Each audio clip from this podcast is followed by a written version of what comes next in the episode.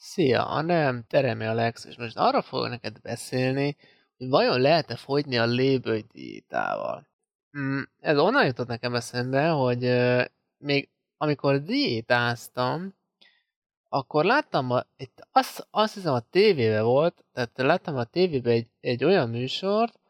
ami lényegében arról szólt, hogy egy illető a lébői diétával elkezdett lefogyni, és gyakorlatilag ilyen egy órán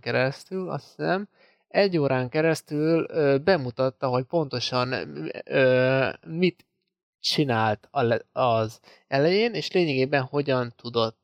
lefogyni. Na már most ez a műsor arról szólt, hogy ez az illető le tudott a lébői diétával fogyni, vagy legalábbis úgy tudom, hogy elérte a célját, viszont gyakorlatilag az nem derül ki, hogy a diétája után mi történt vele. És ez azért nagyon fontos, mert a lébői diéta tipikusan olyan diéta, ami nem egy megszokott étkezési formát mutat. Mégpedig azért, mert ez a diéta arról szól, hogy egyfolytában innod kell. Tehát olyan ételeket ehetsz, amiket le tudsz turmixolni, és gyakorlatilag meg lehet inni. Nagyon sok benne a gyümölcs, a zöldség, és mindenféle olyan étel, amit egyszerűen le lehet turmixolni. És ugyebár ennek az a lényege, hogy egyszerűen nem ehetsz szilárd ételt, amit rágnod kell, ami végül is nem probléma fogyás szempontjából, de hogyha azt nézzük, hogy egy teljesen másfajta étkezést kíván, mint amit a tested normálisan megszokott és elvárna, így nagy valószínűséggel, még ha sikerül is lefogynod, a fogyásod után lehetséges, hogy igen erősen elkezdesz visszahízni, amint visszaállsz a normális étkezésedre. Ugyanis lehet, hogy le tudtál vele fogyni, mert rákényszerült a szervezeted, hogy lefogyjon, de amint elkezd el visszaállni a normális étkezésedre, a szervezeted egy olyan sok hatásként fogja ezt érzékelni, hogy azt fogja mondani, hogy végre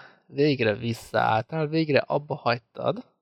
és most már elkezdek raktározni, mert ki tudja, hogy mikor fogsz újra ezt a lébői diétát csinálni.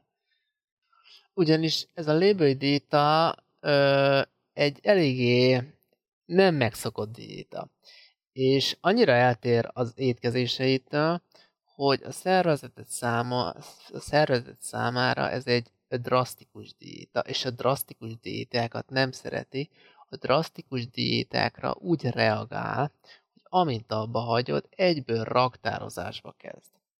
Természetesen nem biztos, hogy ha neked ezzel sikerült lefogynod, akkor biztosan vissza fogsz hízni, de hogyha mondanom kéne egy számot, én azt mondanám, körülbelül 80% az esélye, hogy ha nem is az egészet, de valamennyit biztosan vissza fogsz hízni. Szóval, hogyha most kezdesz valamilyen diétába, el szeretnél valamit kezdeni, akkor azt tudom neked ajánlani, hogy a lébői diétát lehetőleg ne kezd el, próbálj inkább valami olyan diétát választani, ami konkrétan illeszkedik az eddigi étkezésedhez, és látszik, hogy van értelme, nem pedig valamilyen nagyon furcsa, nagyon elvont módszerre alapszik.